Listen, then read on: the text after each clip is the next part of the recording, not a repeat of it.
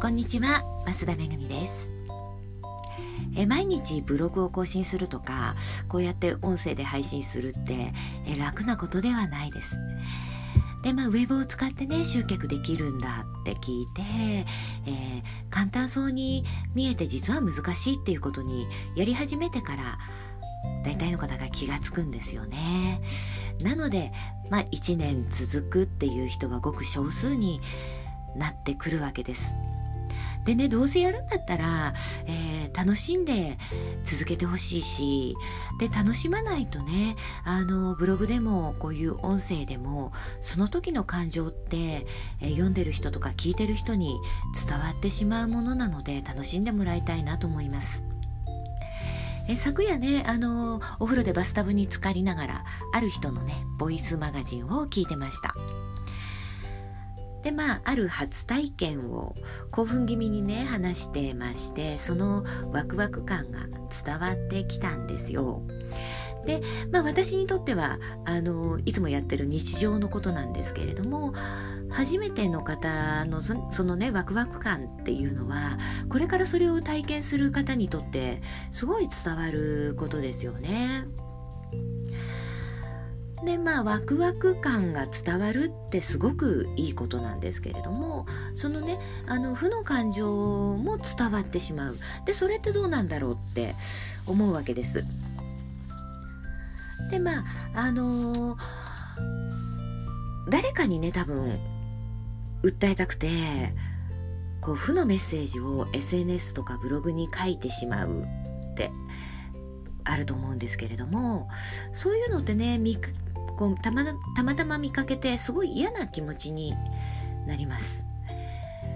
でまああの伝えたい誰かが多分いるんだと思うんですよね。でもねその人って見てないかもしれない。でえ、ー、とたまたま見てしまった他の人にこう嫌な気持ちにさせてしまうっていうことでね直接言えばいいじゃんって思うんですけどまあ、考えてみたらそういう発信をしてしまう人にね仕事を依頼するかとかそういう人に会いたくなるかとかねまあ人としてそういう人と付き合いたいかっていうのをね考えてみてもらいたいと思うんですよ。まあ、見ている人の気持ちを考えているかっていうことね。でまああの大人の女性としてえまあ嫌なことをがあってもね自分のご機嫌は自分で取らないといけないと思ってます。まあ誰でもねあのいつもいつも楽しいことばかり起きるわけではないですし、まあ、友人関係とか家族とか仕事とか嫌なことも起きますよね。だけどそこでね、うんとその感情を出していいのかっていう話です。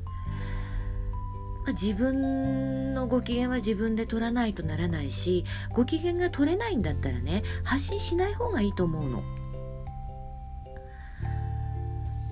まあ、あの負の感情が全くダメっていうわけではなくってそれを受け取る人の気持ちを考えるっていうことかなうんなんだろうなあのマイナスのストロークって必ずマイナスのストロークで返ってきます。でプラスのストロークはプラスのストロークで返ってくるものなんですよね。うん結局は自分次第っていうことになると思います。なので、えーと、プラスのストロークが欲しければプラスのストロークを先に与える人になれるっていうこと。まあ、女性としてね自分の感情をコントロールできるような人になってもらいたいなって思います。なのでまずはねあの自分が楽しむことであの楽しい自分に自分の感情を持っていけるようになることまあその辺ちょっと気をつけて発信していけたらなって思います。え今日はあの大人の女性の感情のコントロールについてお伝えしましたえ最後までお聴きくださいましてありがとうございました増田めぐみでした。